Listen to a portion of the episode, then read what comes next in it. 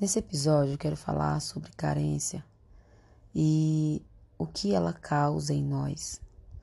O que nós pensamos fazer ou decidimos fazer, motivados pela carência, confundindo com outro sentimento, achando que estamos sendo movidos por outros sentimentos. É, eu acredito que quando nós mudamos a nossa vida, o nosso ritmo de vida, o nosso jeito de viver, nós precisamos nos alinhar ao novo eu. E mudanças de estilos de vida eh, são muito complicadas, porque quando você é uma pessoa muito ativa, quando você é uma pessoa que não filtra, quando você não tem critérios, para ter alguém, você vai ter problemas quando resolver fazer as coisas da maneira correta. E um dos problemas é enfrentar a carência, enfrentar as frustrações que ela te traz, enfrentar as dúvidas que ela vai gerar em você e até mesmo a diminuição de uma capacidade, de uma capacidade que você acreditava que tinha e que de repente desaparece. Essa capacidade é de sempre ser influente, é de sempre ser desejado, desejada, é de sempre estar em evidência, de ser uma das pessoas cobiçadas. Essa é a capacidade que a gente pensa que tem quando a gente leva um certo, um certo estilo de vida. Quando você resolve deixar esse estilo de vida de lado e ter padrões que são padrões estipulados em cima de princípios morais, você vai ver que na verdade você nunca teve esse poder. Porque quando o seu padrão passar a ser um padrão moral, você vai ver que você não era movido por critérios, mas sim por estímulos e que na verdade você nem filtrava o tipo de pessoa que entrava e saía da sua vida. Você simplesmente era levado por um estímulo, por um momento, por uma sensação. E esse é o problema. Eu acredito que é o problema da abstinência. Não só de uma abstinência sexual, mas uma abstinência afetiva. O fato de você parar de ter pessoas contigo, parar de ter pessoas na tua vida, ou em certos momentos, vai fazer com que você tenha problemas no seu emocional e uma carência muito forte. Na verdade, você só está sendo alinhado a um novo padrão de vida, a um novo estilo de vida. E é por isso que você vai precisar distinguir até que ponto você está carente e até que ponto você está vivendo uma abstinência de um estilo de vida desregrado, que era o que você levava. Quando você começar a ter critérios, é, o número de pessoas vai diminuir.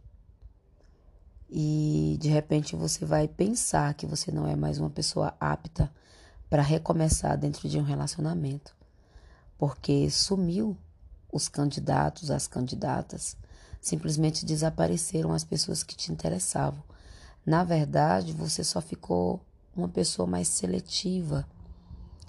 Você passou a selecionar alguém, porque as pessoas que agora você quer ter com você não será uma pessoa para entrar e sair momentaneamente, mas será uma pessoa que ficará e quando nós escolhemos uma pessoa que vai ficar em nossa vida, essa pessoa será uma pessoa mais difícil de encaixar, porque você terá critérios que serão mais sérios, que serão mais seletivos.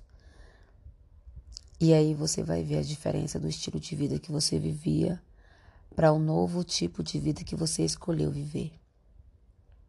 O que eu quero dizer com todo esse tipo de filosofia? É que você tenha paciência com você mesmo.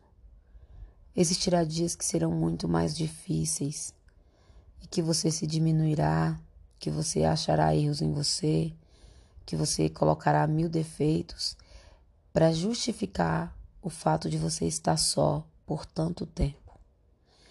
Mas na verdade você só está se enquadrando nessa nova escolha que você fez.